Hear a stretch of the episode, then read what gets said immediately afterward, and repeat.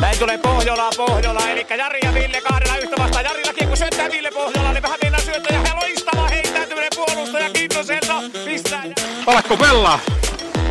Niin, Alakko pelaa! Alakko pelaamaan! Alakko pelaamaan! Alakko pelaamaan! Alakko pelaa! Totta kai mä alan! Tuukko nää pelaamaan! Tuukko nää pelaamaan! Hyvä Lukaa! Iskä. No? Veetin kotona on sikaa kuuma. Ai jaa. Me oltiin ilman paitaa ja silti tuli hiki. Ja Veetin äiti rupesi rageen, kun niille tuli sähkölasku. Onneksi meillä kävi LVI Pitkälän kaverit säätää laitteet. Ei ole liian kuuma ja säästää sähköä ja ympäristöä. Ja ne huomasi sen pöntönkin. Ai kenet? Sen vuotavan vessanpöntön. Niin sen joo. Tilaa Pitkälältä LVI-laitteiden optimointi hintaan 170. Talotekniikan tarkistus samaan hintaan. Palvelussa Pitkällä. LVI-palvelu Pitkällä. Ja tervetuloa Alakko pelaamaan podcastin pariin. Ja jälleen kerran laadun meille tarjoilla ja herrat Pohjolan veljekset Jallu ja Ville. Kiitos. Täältä tulee hyviä syöttöjä keskikaistalle. Onpa hereillä. Ei kun mä oon se heittäytyvä puolustajaksi kuunnellut introa. Ja mä menen maskiin. No niin justi.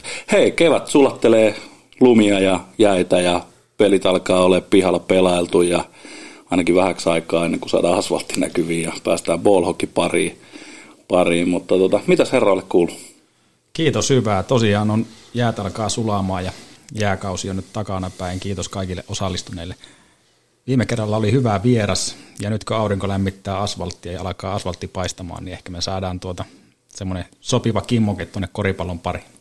Tuli jo vähän kyselyä, että koska aloitetaan pelaa korista. Joo, ja itse nyt kun tunnetusti on taas tapani mukaan myöhässä, vain puoli tuntia tällä kertaa, ja se hyvä syy, mitä tuossa arvoteltiin somesta, mikä se voisi olla, niin kävi hiihtämässä. Arvioitko voimasi väärin? Tämän vuoden 100. harjoituskerta, niin oli pakko ennen tätä tilaisuutta saada niin pyöreitä täältä. Tämän vuoden 100. Joo. On se hurja. Vähän ollaan jäljessä viime vuotta, mutta sitä ei enää tarvitse rikkoa. Niin. Onko tässä 100 päivääkään ollut tänä vuonna? Ei kannata lähteä laskemaan.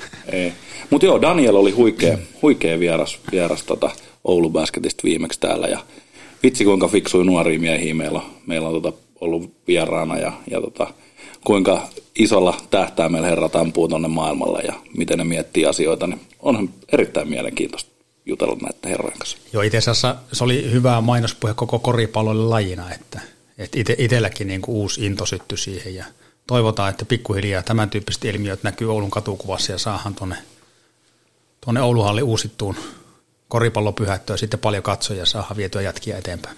Kyllä, ja pihapelejä pystyy tuonne koripallon pariin. Yökorissa, sinnehän me luvattiin mennä. Joo, kyllä tuo urheiluyhteisö kasvattaa fiksuja nuoria ihmisiä. Että oli mukava kuunnella sitä Danielin jaksoa ja positiivista palautetta tullut. Myös hänen seuraa on antanut hyvää palautetta ja haluaisi tehdä yhteistyötä jatkossakin meidän kanssa. Jotain tehtiin oikein, jossakin onnistuttiin, tai en mä tiedä me, mutta Daniel ainakin. Kyllä. Joo, musta näytti, että se oli aika hyvä heittokäsi Danielillä, että kyllä se... Hänen niin kuin ansioksi nyt luetaan, jos jostakin jotakin positiivista tullut. Kyllä, ja taas ihan mediapersona. Kyllä, joo. Miellyttävää. Kyllä, mutta tänään he laitetaan taas luistimet jalkaa. Joo, ja tämän päivän vieras muuten pystyy donkkaakin, että on ihan uskomaton jälkeen. Lähtää ajamaan sisään meidän tämän päivän vieras. Tänään meillä on Oulun nuori suuri mies vieraana. Nyt ei puhuta pelkästään yöelämästä. Kaukalossa herra hämmentää paremmin kuin Tikkanen tai Komaro. Kaukalon ulkopuolella paljon tyylikkäämpi kuin Liivikki tai Laine. Tämä suuri mies on semmoinen sosiaalinen taikuri. Hän on hallinnut kesäliikaa jo useat vuodet. Voittanut mestaruuksia jopa pukukopista käsin. Meillä on Oulu-kiekohelmi maailmalle. Valtteri Meisaari. Tervetuloa Alakko Pelaan podi. Kiitoksia. Osuuko velipojan syötät lapaan nyt?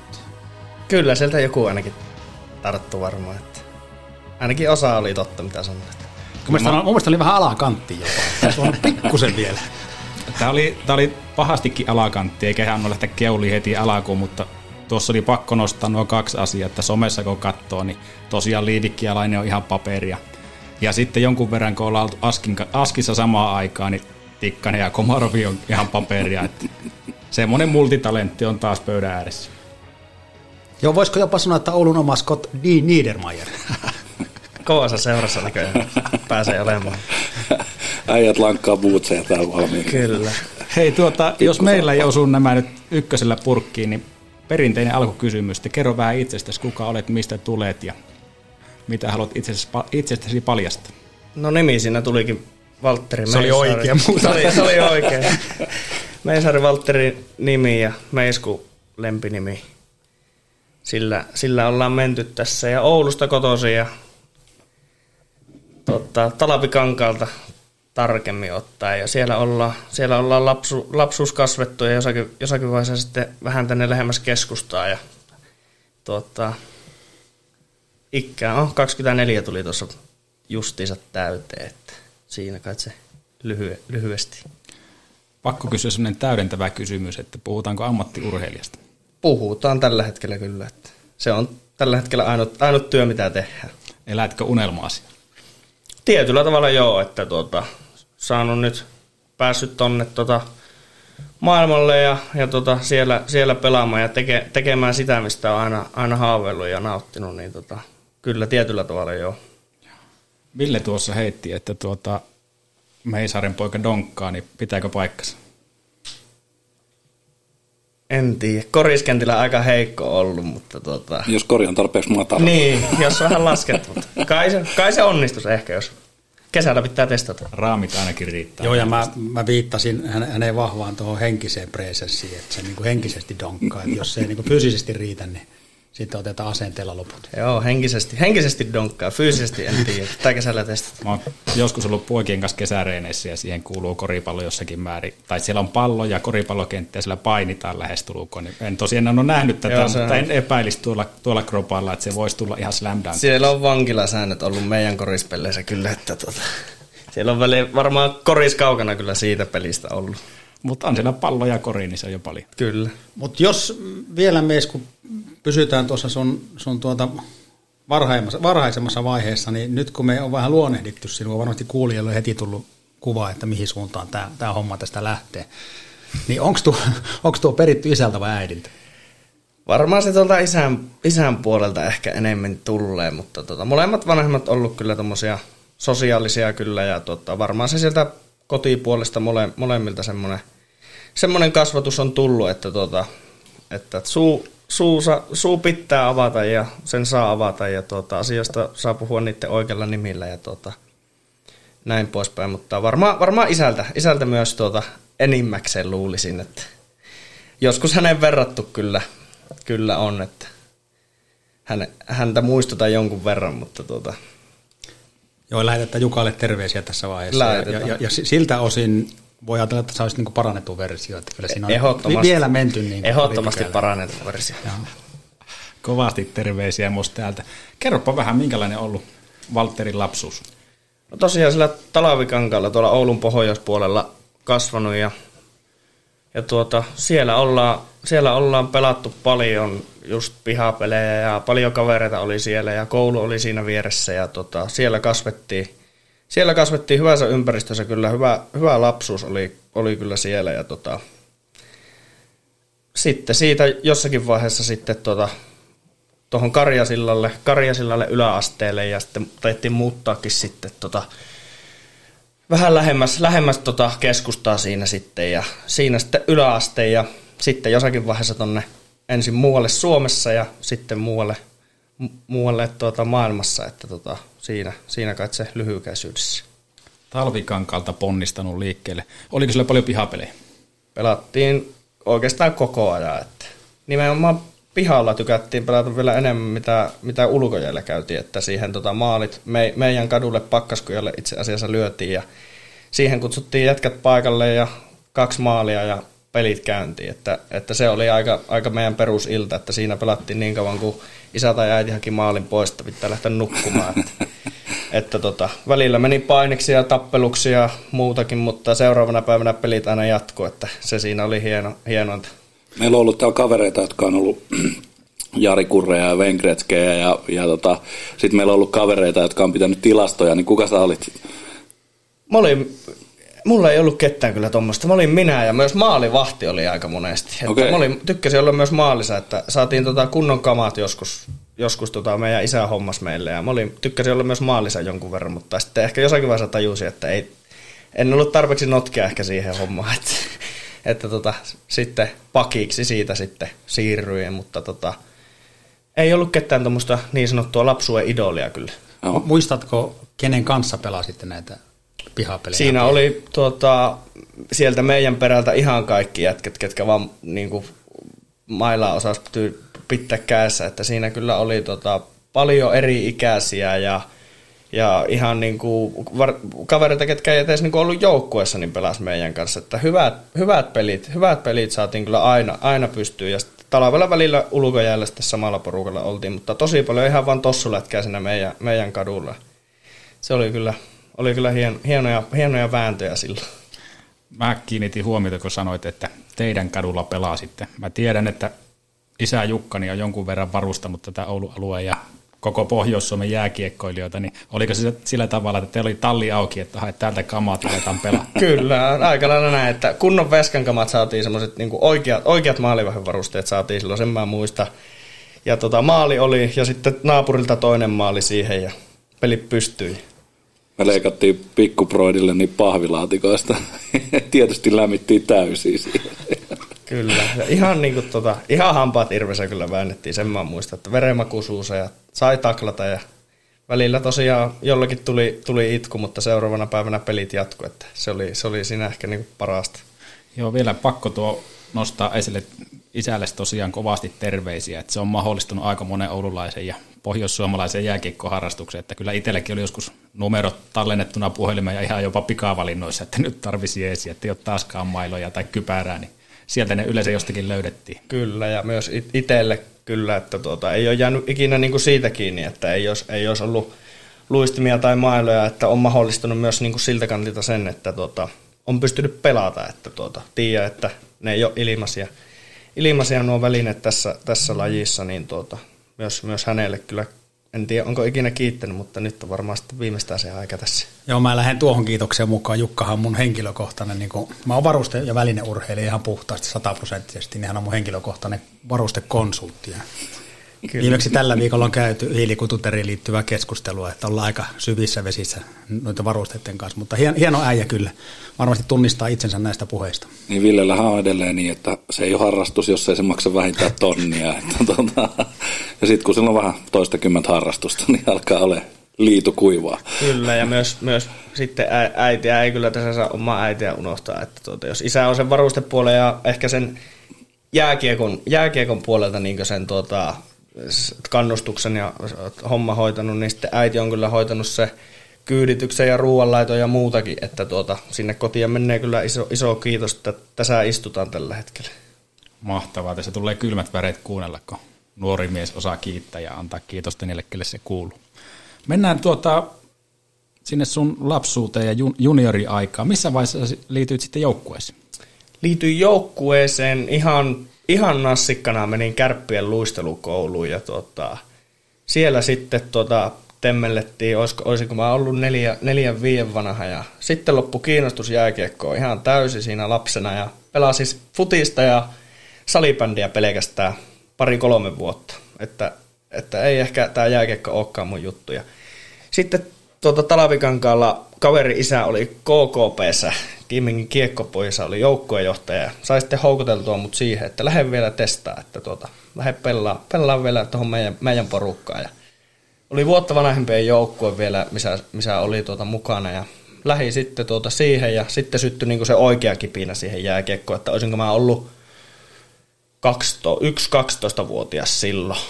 Ja sitten mentiin Kiiminkiin, Jäälistä reenattiin, ja sitten Kärppiin silloin, kun se ensimmäinen edustusjoukkue tuli, niin siihen sitten hyppäsin mukaan. Ja silloin se oikeastaan se kipinä siihen lätkää syttyi, että se ei välttämättä silloin ihan niin kuin pienenä lapsena, se ei ollut sitä lempihommaa niiden varusteiden ja muiden kanssa. Tykkäsin enemmän pelata futista ja salibändiä, mutta sitten siinä varhaisteininä, 10, 11, 12-vuotiaana se lätkä alkoi enemmän vasta kiinnostaa. No onko se sitten KKP vai Kärppä kasvatti? No virallisesti Kärppien kasvatti, kun se on nyt ensimmäinen seura ollut, mutta pidän itseäni ehkä enemmän sitten KKPn kasvattina kuitenkin, että sieltä mä ne ensimmäiset muistot ja ne pelikokemukset on saanut, että ehkä enemmän KKPn kasvattina pitää sitten. Mikä oli se juttu, mikä sai sitten lopulta koukuttamaan? Oliko se joku aikuisen hyvä huomio tai koutsaus, vai oliko ne pelikaverit vai pelipaita? Mikä se oli se? En tarkkaan muista, että miksi se sitten alkoi kiinnostaa, mutta meillä oli hyvä porukka siellä Jäälissä silloin. Et siinä oli paljon tuttuja, hyviä jätkiä ja varmaan se oli sitten se hyvä porukka ja sitten se alkoi kiinnostaa sitä kautta. Ja huomasi, että tässähän voi pärjätäkin tässä lajissa, mutta silloin lyötiin heti pakiksi, oli niin huono luistelee. En ollut muutaman vuoteen pelannut ja muut oli pelannut koko ajan, niin olin niin huono luistele, niin laittoi mut pakiksi ja sitten huomasin, että sehän voi pärjätäkin. Oliko sä silloin jo fyysinen? Olin mä pitkä mä oon ollut aina, mutta aika semmoinen honkelo, että en välttämättä kovin fyysinen ollut, että aika helposti, oli pituuskasvu niin kovaa joskus silloin, että vähän tasapaino ja muu saattoi olla hakuissa, että en varmaan hirveä fyysinen ollut kyllä silloin. Täytyy ottaa kiinni tuohon tuohon Jääliin. Me ollaan oltu Jäälissä aika monta kertaa tästä podcastin aikana. Mitä puuroa siellä Jäälissä oikein syyhän, kun sieltä tulee kaikki? En tiedä. Hyviä valmentajia siellä oli ja annettiin Jäälle pääsi paljon ja hyvä valmennus silloin meillä oli siinä, että varmaan se on sitten niiden joku yhtälö. Että meillä, ja sieltä tuli kyllä, meillä on, tuli sieltä siihen aikaan varsinkin niin tosi hyviä pelimiehiä sieltä Jäälistä. Mitä se vaatii, että tulee pelimies? Onko se jääaika ja hyvä valmennus? Vaatiiko se jotain muuta? Toistojahan se vaatii paljon ja jäällä oloa myös, että varsinkin silloin pienenä ja kaikenlaisia pelejä. Että sen mä varmaan uskoisin, että urheilua kaikessa muodossa. Ehkä se sitten on se jäälintaika tuossa. Niin. Ulkojää meillä oli siinä myös hallin vieressä, että monesti treenien jälkeen mentiin vielä 3 tunniksi ulkojäälle. Että, ja taitaa olla edelleen se kaukalo siinä. On se siinä.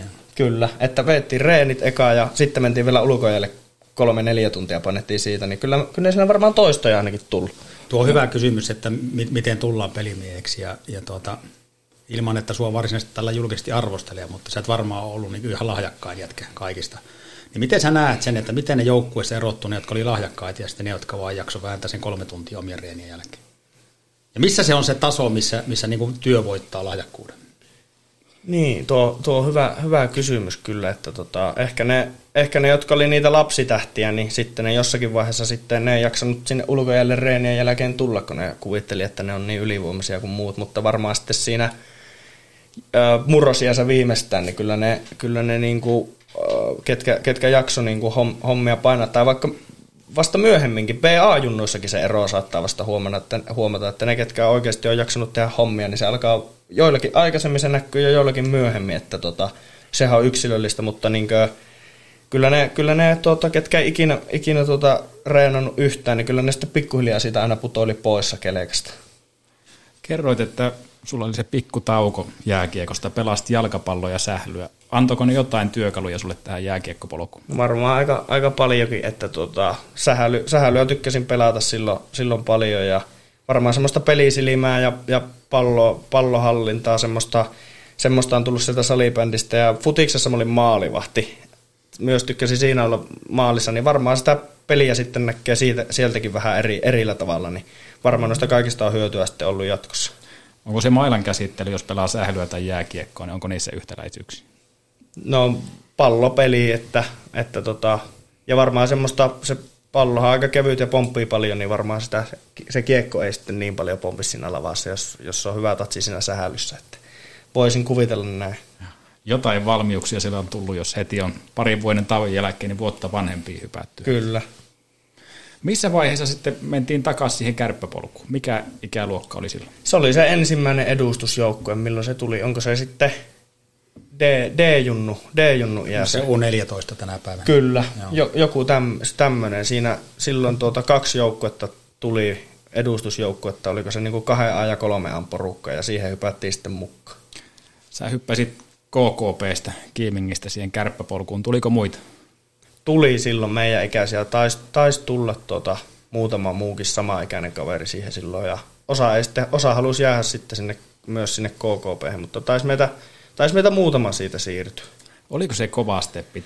Miltä se tuntui nousta tuohon niin sanottuun Oulun ykkösorganisaatioon? Ehkä se tuntui silloin vähän, että okei, että nyt tässä oikeasti aletaan niin kuin olla suht tosissaan jo tämä homma, koska tämä ei ehkä enää ole niin kuin ihan pelkkä harrastus, vaan tässä on muitakin hyviä pelaajia ja tässä semmoinen niin kuin kilpaileminen alkoi ehkä sitten niin kuin siellä vasta. Että sitten sen tajus, niin kuin, että okei, että tässähän niin kuin oikeasti ehkä aletaan aika tosissaan vääntää kohta tätä lajia, että se siinä ehkä tuli siinä iässä sitten. Ihmettelit vaan, ettei ne pärjää täälläkin. Niin, ja vähän niin kuin pistää sitä porukkaa silleen niin kuin paremmuusjärjestykseenkin, että tehtiin 2 joukkoa ja 3 porukkaa, että vähän niin kuin alettiin niin kuin erottelemaan sitä porukkaa niin kuin siinäkin mielessä, ja sitten sehän lisää sitä kilpailua sitten tietenkin siinä, että ehkä sen siinä tajus sitten, että okei, tämmöistäkö tämä on. Muistatko, että valmentajan rooli olisi tuossa vaiheessa muuttunut myös? Olihan se vähän totisempaa ehkä sitten tietenkin, että vähän enemmän tosissaan siinä oltiin siinä hommassa. Ja oma isä oli silloin kanssa valmennushommassa siinä apumiehenä, se tuli siihen silloin myös mukaan. Että sekin oli ihan silloinhan se ei sitä osannut ehkä arvostaa, että ei osannut ehkä omalta isältä sitä palautetta ottaa vastaan. Se aika monesti meni huuoksi ja itkuksi kyllä autossa reeniä ja pelien jälkeen, mutta ehkä sitten, nyt kun tässä on vähän ikkää tullut, niin osaa sitäkin arvostaa sitten enemmän. Että silloin sitä en kyllä osannut arvostaa, mutta nykyään kyllä enemmän. Ja nykyään pystytään lätkästä puhuakin jotakin sovussa, että se ei mene itkuksi ja huuoksi, että pystyy ottaa ehkä niitä tipsejä sieltä vähän paremmin vasta. Eli iskä uskalla enää arvostella, kun ei pärjää enää. Ollaan kaikista samaa mieltä, mutta siis tosi hyvä nosto Meiskulta ja jotenkin tuntuu, että mä oon elänyt ja kuullut ja nähnyt tuon. Ja tuossa viikonloppuna yksi nuori mies voitti U18 Suomen mestaruuden ja tuli mieleen, vaan kun hänen isä sanoi mulle, että voiko käydä hänen pojalle sanomassa tämä ja tämä asia, että jos hän sanoo sen, niin tulee huuto tai joku muu vastaava konflikti, että se on tehokkaampi kuin muu sanoa. Kyllä. Niin muistan kuin eilisen päivän tuonkin hetken. Kyllä, ja en itsekään välttämättä ehkä mikään helpoin tappo silloin teininä, varhaisteininä on ollut, että aika kova semmoinen oma tahto ja oma juttu oli varmaan silloin mielessä, että mikä semmoinen visio, että minkälainen pelaaja musta voisi tulla, niin varmaan aika vaikea oli myös mulle niitä neuvoja välillä antaa, että siitäkin ollaan vähän kasvettu, että nykyään ehkä toivottavasti aika paljon helpompi. Tuo on tosi lohduttavaa kuulla, että itsekin vanhempana tiedostaa sen, että tulee annettua palautetta ja sitten mulla poika saman tien hyökkää vastaan. Että se on mukava kuulla, että se on ihan normaalista, tapahtuu muuallakin. Sitä ei tarvitse niin lapsen säikähtää eikä vanhemman säikähtää. Että se kuuluu siihen prosessiin ja osa kasvaa nopeasti siitä yli ja osa vähän myöhempään, mutta hienoa kuulla, että taas mä ottaen saman pöydän ääreen. Juuri näin.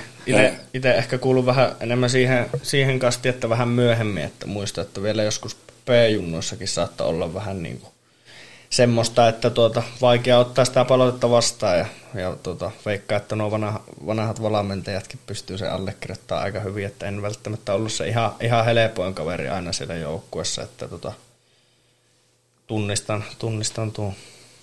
Itse miettii silleen, että niin kauan kun teinit kehtaa kotona kiukutella, niin kaikki on yleensä aika hyviä. Että siinä vaiheessa, kun niitä ei enää näy himassa ja kukaan ei kiukuttele mitään ja ovi vaan käy, niin silloin ei enää asiat ole enää kovin hyvin. Mutta vielä kun viitetään vähän lyödä vastaan ja hangata vastapalloon, niin silloin asiat menee yleensä kivasti. Tunteet kuuluu elämään. Hei, tuossa kerroit, että niitä oli niitä 3A ja 2A porukoita. Miten se siellä joukkueen sisällä sitten, miten siihen suhtauduttiin, että tipuiko siellä 3A:n porukkaa vai oliko siellä 2A:n porukassa? Oliko siellä mitään merkitystä ja miten ne lapset keskenään sen asian käsitteli? Niin, kyllä se varmaan vähän vaikutti, että olisikohan ne siinä iässä kuitenkin ne 3A:n jätkät ollut niitä vähän kovempia jätkiä sitten, että olisiko se vähän semmoinen statuskysymys siinä iässä ehkä ollut sitten. No nyt jos katsot vähän vanhempana taaksepäin, niin oliko se mitään merkitystä? Sillä ei, siis ei, vaikka olisi tuolla kiekkolaaserissa ollut, niin moni siellä, ketkä oli siinä iässä, että ei mahtunut edes koko porukkaa, niin vääntää nyt tuolla liigaa. Että sillä ei ollut siinä iässä, kunhan saa toistoja ja pelata, niin se on se tärkeä juttu. Joo, ne on vielä niin pieniä siinä vaiheessa.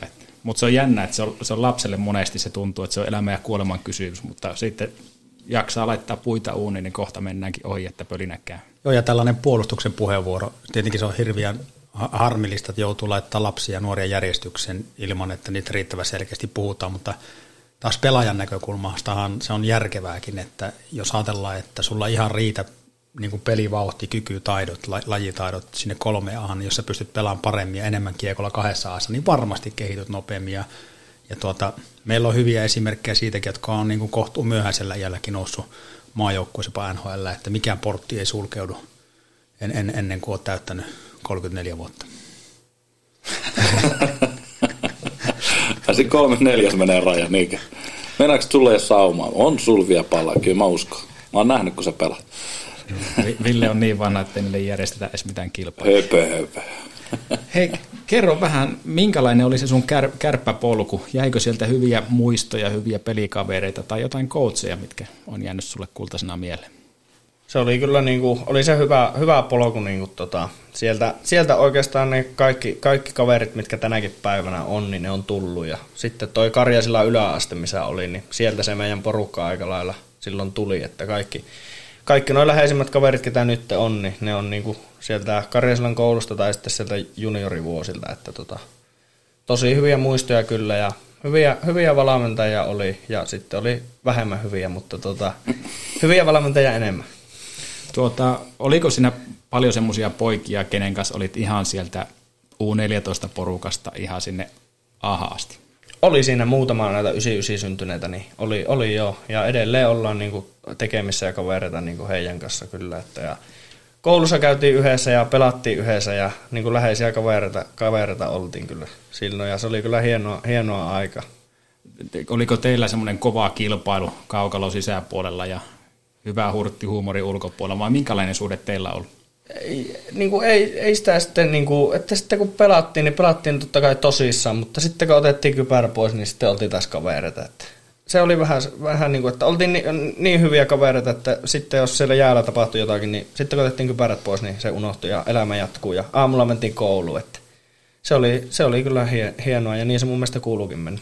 Kerro vähän reenikulttuurista. Me ollaan tässä opittu tämän podcastin vaiheella, että yleensä voittavaissa joukkueissa on ollut reeneissäkin ihan älytön meininkä, veetty tosissaan siellä, joskus jopa ylikovaa. Sä edustat ikäluokkaa 98, 99, siellä oli 97-jakin laadukkaat jätkiä teidän porukassa. Miten teillä reeneissä mentiin? Reenattiin paljon ja kaikki kouluaamureenit siihen lisäksi, niin reenattiin, niitä toistoja oli ja reenejä oli paljon ja siellä vettiin täysillä ja nimenomaan, että se oli niin tiivis ja hyvä se ryhmä, että siinä ei tarvinnut miettiä, että kehtaanko mä nyt taklata jätkää, että suuttuukohan se mulle sitten reenien jälkeen, vaan siis sai vetää ihan kaikkea mikä liikkuu ja kopissa reenien jälkeen nauraskeltiin ja heitettiin ylävitoset ja lähdettiin hampaattepesulle ja kotia, että se oli kyllä hienoa, että pystyi ja uskalsi vetää lujaa siellä. Sama tarina, 7-vitoset, 8-kymppiset, 8-ykköset, 8-kakkoset on käynyt tässä ja sitten tietenkin nämä 9-8, jotka on voittanut näitä vaikka minkälaisia. Ja Ville vetää Alakko Pelaavuorollakin kaikkea, mikä liikkuu. Paitsi visaa. Mulla on niin paljon massaa tässä asiassa me ollaan Meiskun kanssa vähän niin kuin velipuolia, että samanlainen mentaliteetti on kypäräpäässä. Mä tuun sinne, ojelako ulkojäätä, niin mä tuun sinne kanssa. Sitten lentää kipinöitä. Ota pari nostoa, kenen kanssa sulla on ollut hyvää vääntöä ja kuka on tavallaan niin kuin sillä omalla kovalla toimilla kehittänyt myös sua. Kenen kanssa oli mukava reenata? Jaa, siinä oli kyllä varmaan siinä P-junnun joukkueessa, ketään näitä nyt kavereita sitten siinä oli, että Kiviniemen Jereen kanssa tapeltiinkin siellä välillä koulussa ja välillä siellä kaukalossa. Ja eikö Jere aika pehmeä jätkä? On. Ja no sitten Vantta ja Ollia oli kans puolustaja, Niskala Jaakkoa. Näitä oma-ikäisiä kavereita. Siinä oli paljon, vaikea nyt mitään nimiä heittää, mutta siinä oli paljon jätkiä, kenen kanssa oli hyvä vääntää. Joo, mä oon kuullut ja huomannutkin sen, että teillä on ollut hyvää reenerinkiä ja se on kehittänyt tosi paljon. Nyt kun katsoo, että kauempaa, niin Kärpät, P-junnut, sinun ikäluokassa voittanut mestaruuden, että ei ne tule niinkö. Joo, ei se varmaan sattumaa ole. Ei, se ei ole sattumaa. Kyllä siinä niinku kilpailu oli keskiössä ja hyvä porukka oli ja hyviä hienoja muistoja kyllä sieltä, että tietyllä tavalla sekin oli elämän parasta aikaa kyllä, vaikka taisin tuossa sanoa, että se nytkin on hienoa aikaa, mutta tietyllä tavalla niin kuin elämän parasta aikaa oli tuo kyllä myös. Multa tärkeä juttu tähän väliin. Hei nyt, kun sä oot monta kertaa kertonut, että se oli siistiä aikaa, nyt jos tätä sattuu tätä podia kuuntelee joku nuori kiekkoilija tai koripalloilija tai joku muu, joka elää niin kuin urheilun tai harrastuksen äärellä ikäluokassa U14-U20, niin mistä sen kannattaa nauttia? Mikä sitä tekee sen, että se on nyt kun sä oot 24, 25, niin se on elämän hienointa aikaa? Mistä sen kannattaa nauttia siinä hetkessä? No varmaan se ihan perusarkia se niin kuin tekeminen ja jätkien kanssa touhuaminen, niin varmaan semmoista ihan niin kuin perusjutut, että niistä kannattaa ottaa kaikki irti, mitä vaan lähtee. Jos satutaan voittaa jotakin, niin miten sitä kannattaa nauttia? En tiedä, itse varmaan joskus sitä on nauttinut väärinkin, mutta sitä voittaa. Mutta jätkien kanssa hyvä meininki ja heittää juttua siinä ja en mä tuohon sen paremmin osaa vastata. Että koittaa nauttia niistä pienistäkin onnistumista mahdollisimman paljon ja näin poispäin. Ville tuossa vähän heittää yhteen, nimittäin te voititte Kärppien P:ssä SM-kultaa nyt muutama päivä sitten. Taas Oulun Kärpät P-junut voitti SM-kultaa, siinä on semmoinen hyvä sattuma tälle päivälle.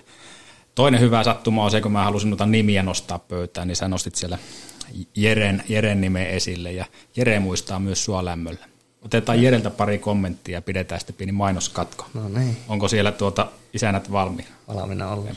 Otahan tiukasti kiinni käsinojista.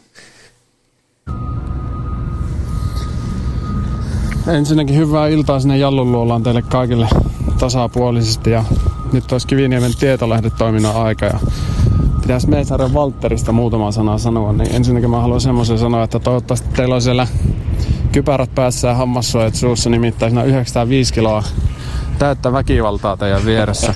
Ja sitten jos pelihommista pitää joku ne sanaa sanoa, niin sehän on semmoinen jätkä, että joko mennään täysillä tai estee ollenkaan, että yleensä ne pelit ratkia Meisaaren toimesta päätyyn tai toiseen, että riippuu minkälainen suoritus sieltä tulee. Ja pelaajana se on vielä semmoinen, että sä niinku rakastat sitä, jos se on sun omalla puolella, ja vihat, jos on vastustajan puolella. Et se mun mielestä kertoo mentaliteetista aika paljon. Ja sitten mitä ehkä tuosta juhulapuolesta tulee, niin sehän on se, kuka ensimmäisenä ne juhulat aloittaa ja viimeinen, joka laittaa sen viulun koteloon. Että eihän siinä mittaa esittäkään nuorelle miehelle tiukkoja kysymyksiä ja hauskoja kästihetkiä. Kiitoksia. Täällä oli vielä yksi juttu, mikä on pakko laittaa ennen mainosta. Ja Jallun luolastahan löytyy sen verran huumoria, että kentällä Kousa, kaupungilla Karolahti sopii tämän miehen kuvaukseen aika hyvin. De Gamlas Hemhotel et Restaurant, historiallinen boutique-hotelli Oulussa, keskustan tuntumassa. Yksilöllistä palvelua ainutlaatuisissa puitteissa. Myös juhlat ja kokoukset. Lämpimästi tervetuloa. Tarina, tyyliä ja tunnelmaa. TheGamlasHotel.fi. Joho, olipa mukava kuulla Jere ääntä. Harmi vaan, että se konttitrukki meni sinne mereen tuossa, kun se oli miettinyt, että miten se kaveri saa suolaa. Mutta jotenkin tuntuu, että osuu ja upposi monella tapaa. Mitä mieltä Meisku? Miltä kuulosti tai miltä tuntui kuulla Jereen entisen joukkuekaverin mietteet? No hyvältä tuntuu, että kyllä mä tuosta itteni taas kerran valitettavasti, mutta tunnistin kuitenkin, että siinä oli pilikesilmäkulmassa todella hyvää heittoa, että sytyin kyllä. En tiedä, onko se nyt paikan päällä Kousana vai Karalahtena saadaan.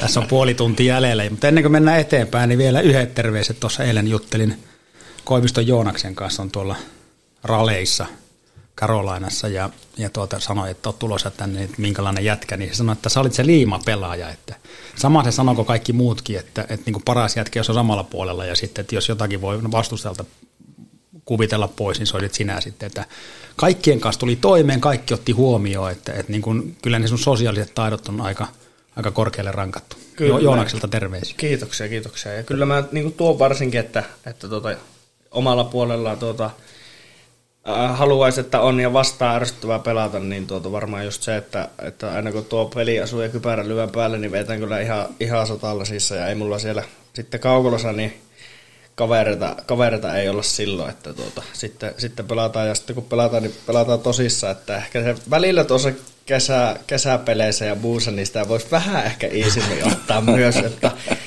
opetellaan sitä, jos tänä kesänä pystyisi, että viime kesänä se ei kyllä vielä onnistunut, että aika täysillä sielläkin veettiin, että pitäisi vähän himmata ehkä välillä, mutta ehkä se enemmän on positiivinen kuitenkin kuin negatiivinen juttu. Ja sulla on hyvä tuo, että omat kuitenkin tykkää, musta ei tykkää omaa puolua.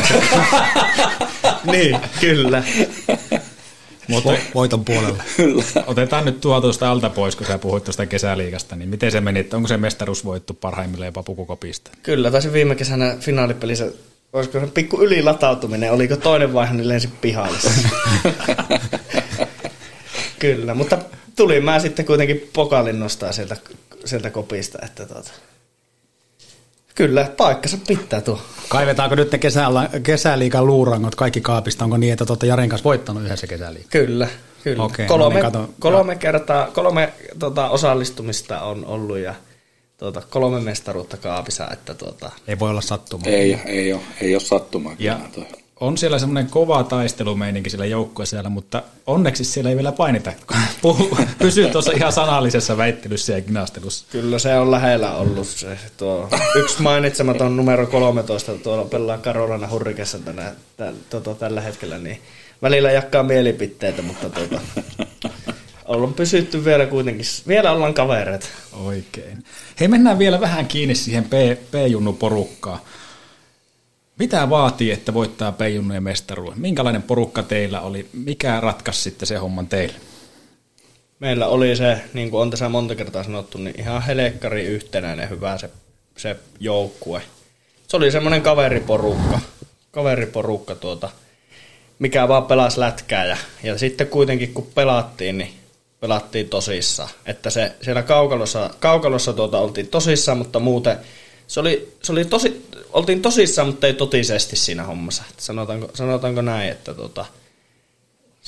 silloin kun oli paikka heittää juttua, niin heitettiin ja oli hauskaa, mutta sitten kun oltiin kaukalossa, niin oltiin kaikki kyllä ihan tosissaan. Ja kaikki oli kavereita toisten kanssa, ei ollut minkäännäköisiä kuppikuntia tai tämmöistä siinä porukassa, vaan kaikki oli ihan sama, kenen kanssa menit syömään, samaan pöytään istuun, niin juttua tuli, että ei ollut semmoista niinku minkäännäköistä tämmöistä huonoa henkeä tai muuta siinä porukassa ikinä.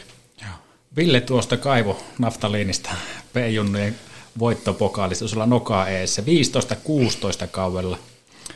Se on ollut sulla käsissä. Pokaali on vaihtunut siinä. Onko vaihtunut? Pokaali on vaihtunut, että jossakin. Mä en tiedä, että lätkä sieltä löytyy.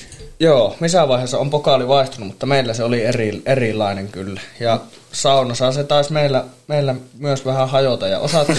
No millä tavalla se olisi vaihtunut? Niin, miksihän se vaihtui, kun tarina kertoo, että 16 Kärpät Meisaari on polttanut sekin takana. Tuo ei pidä paikkansa, mutta kyllä sillä, mulla taisi ehkä se sillä saunassa tippua ja osattain olla hukas, mutta pokaali on vaihtunut. En tiedä sitten, että onko mun syy vai keneen, mutta pokaali on vaihtunut. Kyllä me sun ansioksi se luetaan nyt tässä. Hei, kerro vähän sitten minkälainen rooli ja kuka teitä valmensi siellä P-junnuissa? Arni Antti oli päävalmentajana silloin ja monta kertaa hänenkin kanssa yhteisellä valmentajakopissa otettiin ja niin kuin sanoin, että ei välttämättä ollut se ihan helpoin kaveri siinä. Ehkä valmennukselle sitten, mutta niistäkin asioista ollaan jälkikäteen välillä puhuttu ja tällä hetkellä on kyllä niin kuin pelkkiä hyviä muistoja sieltäkin, että niistä jos jutuista ollaan opittu ja niistä ollaan kyllä niin kuin menty eteenpäin ja nykyään pelkkiä hyviä muistoja. Se on jännä tuo P-junnu ikä, siellä on se vähän alle 18 kesäisiä kopillinen jätkiä. Se varmaan aika paljon siellä on sitä testosteronia ja kaikki tietää kaikesta kaikkia. Arni Antti lähettää sulle terveisiä, että Meisaarella oli paljon P-jununa opittavaa, mutta oli hienoa nähdä, kun tuli Salzburgiin, että jotain oli jäänyt päähän. Hyvä joukkuepelaaja sekä hengenluoja. Kun laittaa energiaa oikeaan suuntaan, itseluottamusta riittää asiaan kuin asiaan. Kyllä varmasti, totta, allekirjoitan. Kyllä, eli sä oot ollut jo siellä P-junnuissa niin semmoinen koppipelaaja ja johtava pelaaja monessa asiassa. Kyllä varmaan, näinkin voisi sanoa, niin kuin enää tuossa sanoi, että kun fokus on ollut oikeassa jutussa, niin varmasti niin kuin tosi hyödyksi sille joukkueelle, mutta sitten jos se on vähän harhaillut se ajatus, niin sitten myös ehkä näkynyt se toinenkin puoli tuossa iässä sieltä sitten. Joo, sitähän se Jerekin tuossa muistelmassaan kertoi, että vaarallinen pelaaja molemmissa päissä. Kyllä, edelleen.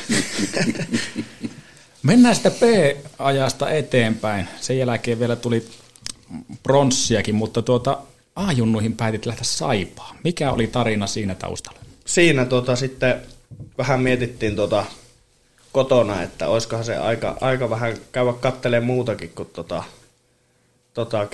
kärppähommaa. Ja sitten itse asiassa Kalapan kautta Saipaa sitten, että se ensin Kuopioon ja se sitten alkoi jossakin vaiheessa vähän tuntuu siinä kesällä, että ei tämä ehkä niinku olekaan sitten mun paikka. Ja sitten agentti hoiti tuonne Saipa A-junnuihin semmoiseen jonkunlaisen juniorisoppariin ja sitten mentiin sinne aika kauas pois kotoa heti syvään päätyy Oulusta, että ei paljon kauemmas olisi päässyt.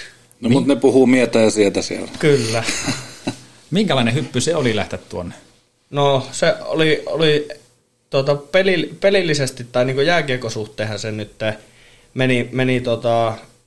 meni hyvin, mutta sitten kaikki muu siinä ohella oli uutta, että omaan kämppää ja itse piti ruuat tehdä ja pyykin pestä ja näin, mutta siitäkin selvittiin sitten.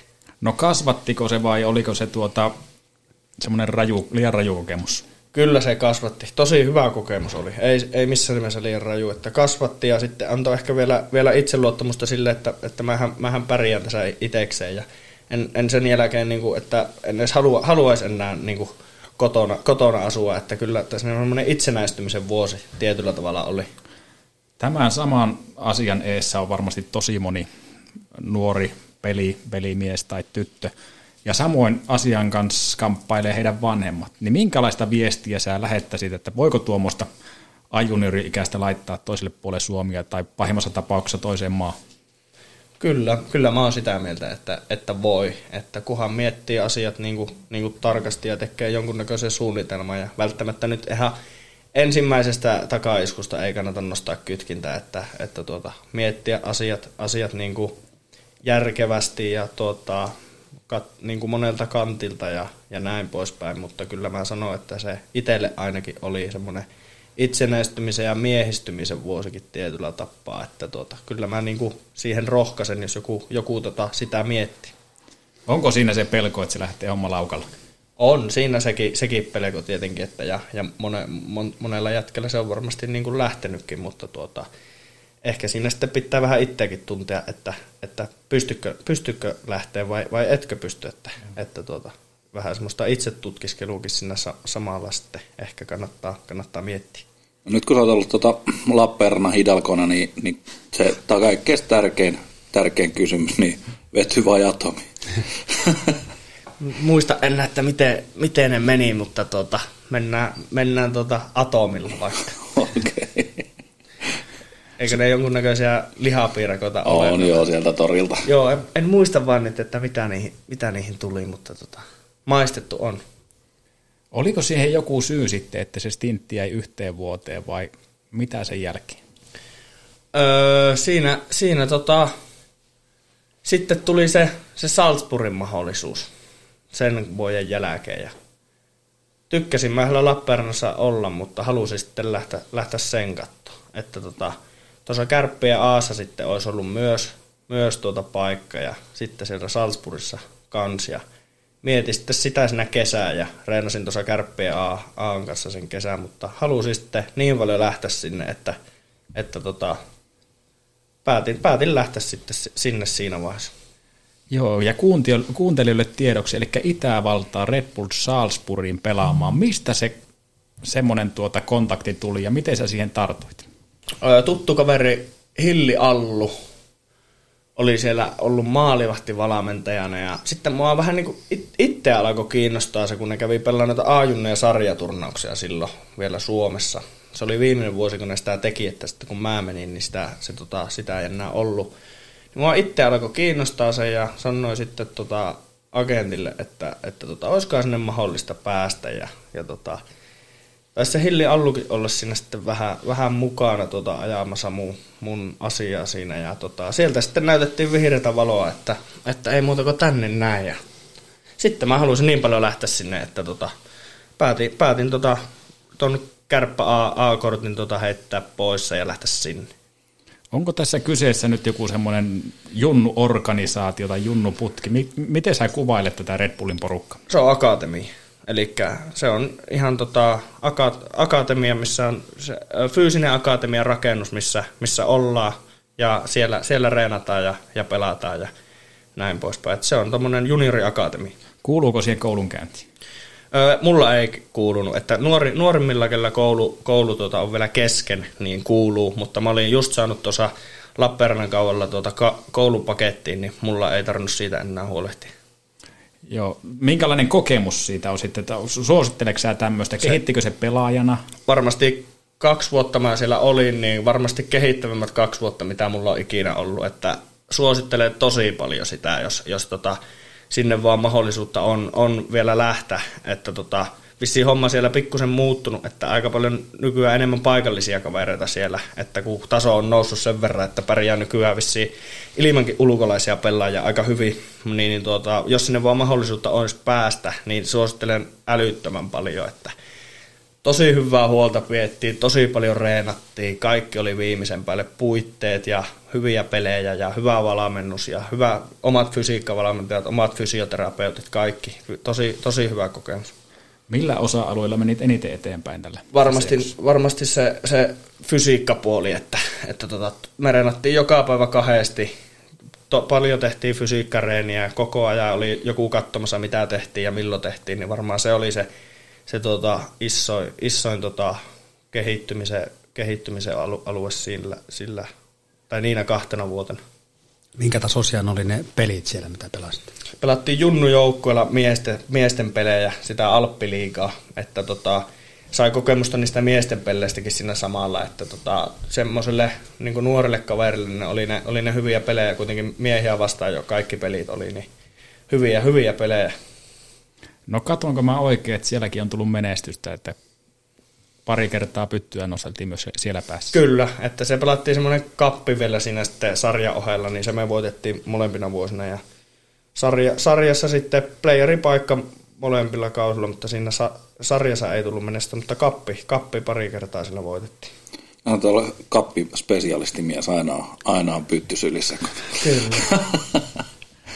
Kauan siellä vierähti aikaa tuolla Red Bullin organisaatiossa? 2 vuotta siinä meni, että sitten kesäreenit sovittiin niin, että 2 viikkoa oli aina siellä ja 2 viikkoa Suomessa, 2 viikkoa siellä ja 2 viikkoa Suomessa ja ne hoiti sitten lennot ja muut, niin sekin oli ihan hyvä setti, että välillä sai reenata siellä ja välillä reenata sitten kotona, niin se oli kans hyvin hoidettu se kesä. Se oli Itävallassa, niin mitä kielitaitoa ne sulle opetti? Englanti kehittyi tosi paljon, että se akatemian, meillä oli suomalainen valmentaja ja paljon muutakin maailmasta pelaajia, niin kuin akatemia ja meidän joukkueen virallinen kieli on niin kuin englanti, että englannin kieli siellä kehittyi ja joitakin sanoja sitä saksaa sitten siinä tuli kans, mutta eniten sitä englannin kieltä siellä, se kyllä meni eteenpäin. Se oli tuommoinen monikulttuurinen mylly, 2 vuotta siellä. Mitä se antoi jääkiekon ulkopuolelta sulle? Minkälaisia eväitä? No hyviä kokemuksia ja semmoisia hyviä pelikavereita oli sielläkin ja meillä oli sielläkin molemmilla kausilla oli niin kuin hyvä porukka, että kaikki jätkät oli suurin piirtein samaa ikäisiä ja ei ollut vielä vaimoja tai lapsia tai muita kellään, niin yhdessä touhuttiin paljon ja muuta, että semmoista sosiaalista elämää ja englannin kielen taito kehittyi ja hienoja kokemuksia ja paikkoja ja maisemia siellä oli kyllä. No voiko tuommoisen stepi ottaa kukaan vain, vaatiiko se tuommoiset poikkeukselliset sosiaaliset lahjat niin kuin sulla on ja kielitaidon vai voiko sinne lähteä vähän niin kuin untuvikkona? Ei ne mullakaan, niinku, no sosiaaliset tajot varmasti, tai semmoinen, niinku, että ihmisten kanssa kanssakäyminen ja tämmöinen oli, niinku, mutta ei se kielitaito tai tommoinen mullakaan huippuluokkaa, kun mä sinne lähin. Ja tietenkin sitten rohkeutta ja semmoinen oma halu, että mä itse halusin sinne lähteä. Että kyllä mä sanon, että huonommallakin kielitaidolla ja pikkusen, niinku, jos vaan itse haluaa, niin varmasti pärjää.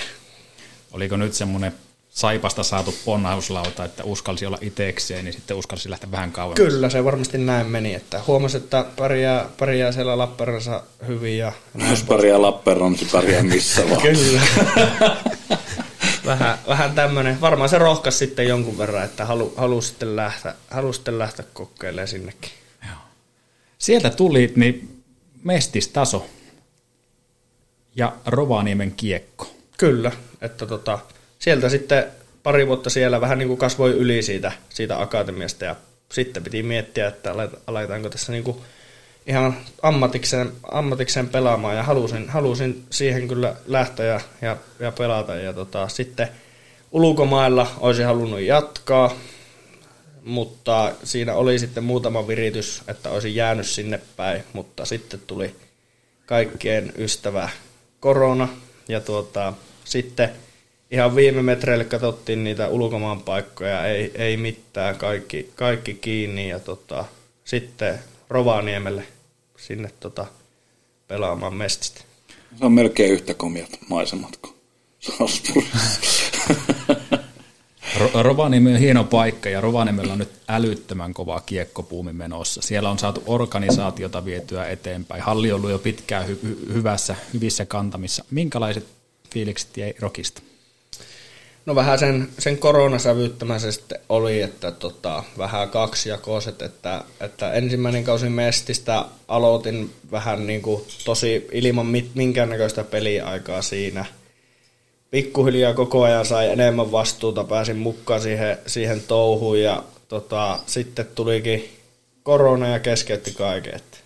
Sitten takas kotiin ja sitten kuitenkin Kokkola Hermes jatkoi vielä kautta. Se oli, taisi olla, että seurat saa valita, että onko resursseja jatkaa vaiko ei. Ja Rokilla ei ollut. Roki ja Sapko jäi silloin poissa. Ja muut jatko. Ja sitten Kokkola suoraan. Ja siellä sitten tosi hyvä loppukausi. Hyvät playerit ja finaalissa ratkaisupelissä ketterältä tukkaa ja hopeamitallikaula. Kuka hoiti sut sinne Kokkolaan? Minä itse. Et se ei ollut agentin juttu? Ei, soitin itse sinne ja kysyi, että kiinnostaako. Ja niitä kiinnosti ja sitten suorilta sinne. Huikea tarina. Näin se pitää sitten, että jos niinku haluaa jotakin ja ei muuta reittiä, niin kokeilee se oman käden oikealla. Sitten ilmeisesti oli niin hyvä loppu ja näkivät sinussa sen potentiaalin, mikä on, niin tuli vielä jatkohermeksi. Kyllä, sitten siinä, niin kuin sanoin, niin ne playerit ja hieno loppukausi siinä, ja ei ihan päästy siihen mitä haettiin, mutta lähelle, ja sitten siinä oli hyvä coachi, kenestä tykkäsi, ja hyviä jätkiä, ja Kokkola muutenkin suht iisin matkan päässä tästä Oulusta, niin siihen oli helppo sitten jää. Ja mun mielestä positiivista, että jäähyminuutit jäi alle 100 kuitenkin. Kyllä. Tavoite oli 100, mutta en päässyt. Hei, niin kuin on tullut ilmi, niin poikkeuksellinen pelimies ottaa joukkueessa kaikki huomioon. Semmoinen oikea joukkueurheilija. Sä kuitenkin halusit jättää mestiskiekon ainakin hetkeksi ja olit viime kauden tuolla Ranskassa. Kerro vähän, että miten tuli sitten Kimmoke lähteä Ranskaan pelaamaan. Sano nyt, me ei osata edes sanoa joukkueen nimiä ääneen, että mikä jengi se oli ja mikä taso ja mikä fiilis siitä. Joo, sitten tosiaan mestiskauden jälkeen, ensimmäisen niin sanotun täyden mestiskauden jälkeen, niin sitten taas mietin, että olisiko se tämä mestishomma sitten vai pitäisikö lähteä johonkin muualle. Ja sitten tuli mahdollisuus lähteä Ranskan pääsarjaa Gap Rapaces joukkueen nimi ja siellä Ranskan alpeilla hieno paikka, niin sinne tuli mahdollisuus lähteä ja sitten sinne halusin lähteä. Se oli tuo 3 kirjaa liikaa luokanopettajalle. Rapaces. Gap. Mä luulin, että se on joku lyhen. Niin justiin. Hei heti kun sain tietää, että lähdet sinne Ranskaan, niin otin tuon Gapin joukkueen Instagram-tilin seurantaa, ja onhan sitten ihan käsittämätöntä. Tuommoista kulttuuria, niin eihän me olla täällä nähty niinkö koskaan missä. Mikä fiilis siellä olla askissa, kun jengi huutaa ja tanssia ja taputtaa?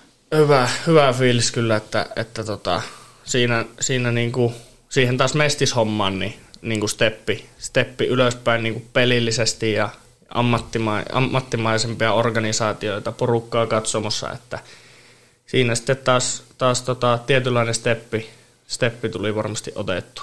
Tuliko lisää liksaa? Kyllä tuli, että mestispalkathan on mitä on, niin sekin sitten oli tietenkin niinku osa syy siihen, että halusin lähteä sinne, kun se korvauskin on sen mukainen, että pystyy oikeasti tätä hommaa ammatiksi tekemään. Niin, että sun ei tarvitse tehdä, kun meillä on ollut täällä vieraat, jotka on käynyt Ranskan rakentaa jotain rakennustelineitä. Joo, en ollut rakennustelineitä. Joo, eikä vanhempien tarvinnut lähettää kuitenkaan rahaa, että se niin kuin toimi se homma siellä sillä. Kyllä se suurin piirtein ainakin hyvin pyörii. Kunhan viulu piettiin kotelossa. Kyllä. Mutta joo, korvaus on niin kuin sitä luokkaa, että sitä pystyy niin kuin ammatiksi tekemään, että mestiksessä se valitettavasti ei sitä ole, että viime kesänä sitten kesällä olin töissä. Jo mestispalkat on sen verran pieniä, että siinä melkein kesällä joutuu oikeisiin töihin sitten menemään. Joo. Missä päin Ranskaa tämä oli? Varmaan tuli jo esille. Etelä-Ranskassa, siinä niinku Ranska-alpeilla. Okei. Okay. Siellä vuoriston keskellä semmoinen 450 000 ihmisen kaupunki. Minkä niminen kaupunki? Gap. Ai se on kaupungin nimensä Gap? Kyllä. Joo. Okei, mä ajattelin, että se oli jengin nimi. Se on kaupungin nimi. Onko se näin, että sinne mennään kehittyy vai mennäänkö sinne hakkeen kokemuksia?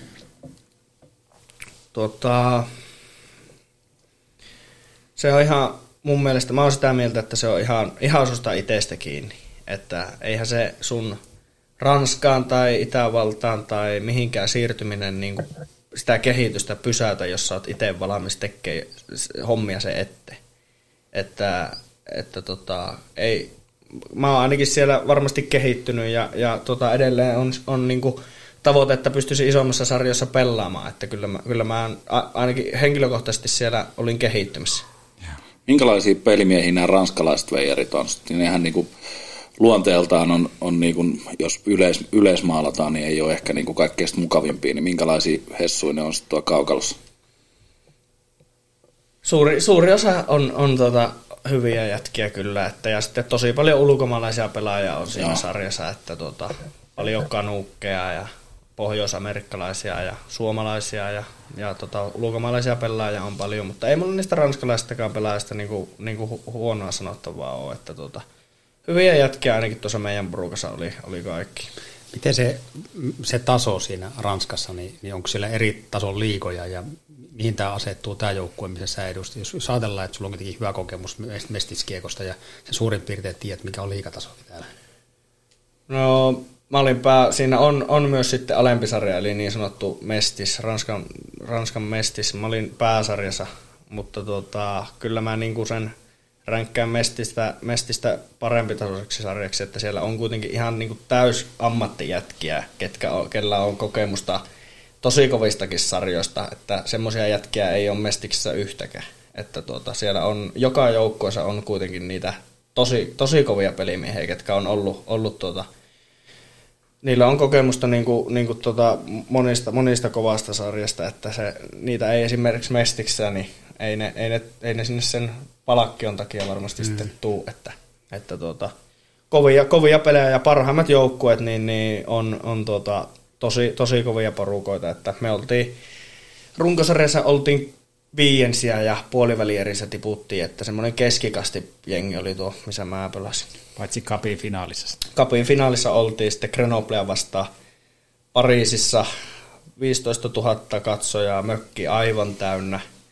Siinä on varmaan niin oman ura highlightti kyllä tällä niin kuin toistaiseksi, että aivan älytön kokemus. Tuliko sieltäkin kannusta? siinä hopeamitalit 3-2 hävittiin.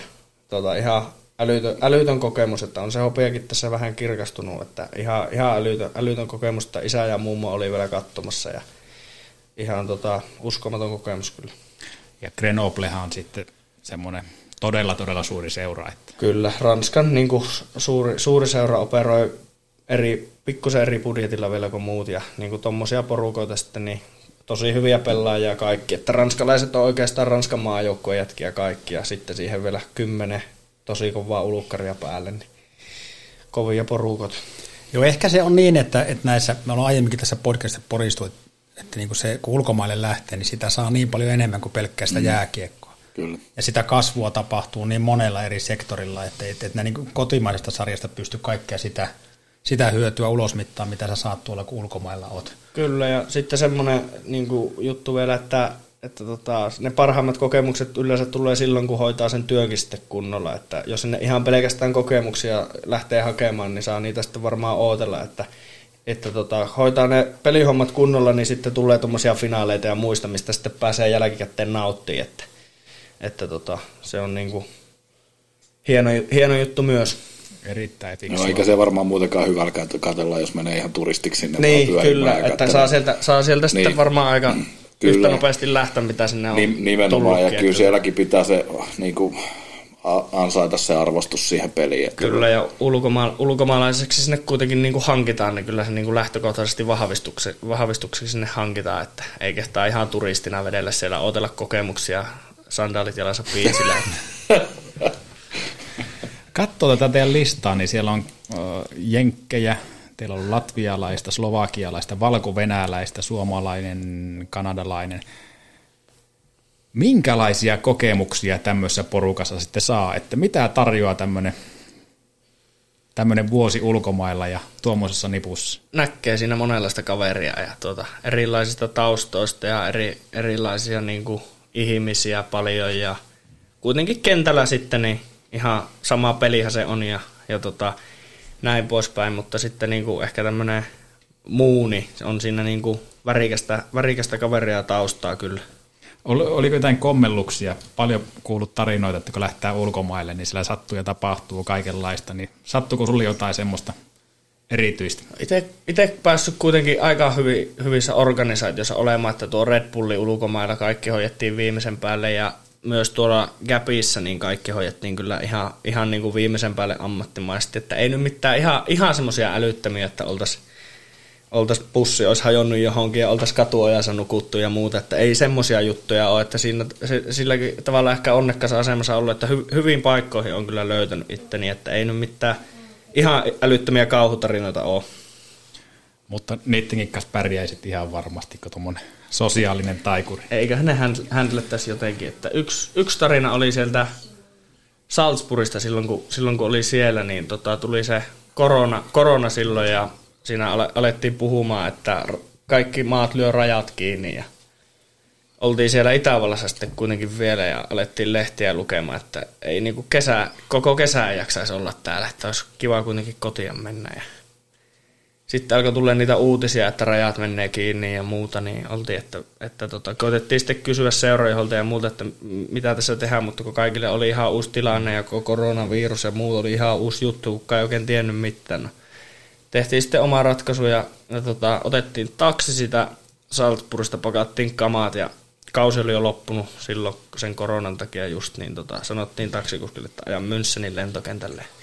Istuttiin siellä tilataksissa niiden kaikkien kassejen päällä ja lähdettiin Münchenin lentokentälle 1,5 tuntia taksilla ja toivottiin, että aamulla päästäisiin jollakin lennolla Suomeen. Pääsittekö? Päästiin, kyllä. Aamulla oltiin siellä ja sitten alettiin selvittää, että menneekö lentoja Suomeen ja menihän niitä ja päästiin koneeseen ja päästiin turvallisesti kotiin. Eli silläkin tarinalla oli kultaiset reunukset. Kyllä. Mikä on semmoinen sun unelma jääkiekkoilijana ja jääkiekosuhteen? Kyllä mä haluaisin pelata vielä joku päivä niin kuin vielä kovemmissa sarjoissa ja niin kuin kunnianhimoiset tavoitteet, että vaikka tuohon kotimaiseen liigaan tai muuhun vielä joskus pääsisi tai sitten ulkomaille johonkin kovempaan sarjaan. Että on niin kuin toivottavasti ainakin tuossa Ranskasarjassa läpikulkumatkalla johonkin parempaan sarjaan vielä. Ja vielä on pensaa tankissa. Kyllä, pensaa on tankissa ja haluaa, että tuntuu, että se nälkä ehkä tässä matkan varrella vielä kasvanutkin, että kun on itsekin hoksannut, että pärjää ja pystyy pelata ja tehdä tulostakin tuolla, niin nälkä on kasvanut. Ei muuta kuin lisää kapifinaaleita. Kyllä, puita uuni. Meillä on ollut aina tämmöisiä top-kysymyksiä ja nytkö sua on jututtanut ja jonkun verran tunteekin ja kyseltiin sun kavereilta kommentti, että minkälainen kaveri tämä Meisaari Valtteri on, niin kaikki piti sua tosiaan semmoisena huumorimiehenä, joukkuepelaajana, tsempparina, muita kannustavana. Ja vedettiin sillä lailla yksi yhteen, että jos on tämmöinen menevä jätkä, joka haluaa pitää hauskaa ja kova poika treenaamaan, niin sulla on varmaan kovasti tarinoita tätä kopia sisältä. Niin me haluttaisiin top 3 kysymyksenä kysyä sulta, että minkälaisia koppijäyniä oot tehnyt tai sitten joutunut kohteeksi siellä pukokoppimaailmassa? Onkaan niitä joskus tullut, en tiedä. Nykyään vähän vähemmän ehkä, mutta kyllä niitä joskus on tullut tehtyä. Se, yksi tulee mieleen ainakin, jos onnistuu kaverille jonkunlaisen mukin tai tötterön tuonne kypärän päälle liimaan ja kaveri vettää kypärän päähän ja painaa jäälle joku kartio tuolla pääsee. Kaikki nauraa ja sillä jätkällä, kellä se on tuolla, niin ei ole mitään hajua, että mitä tapahtuu. Ja kaikki naureskelee hulluna ja kyselee, että mitä jätkää.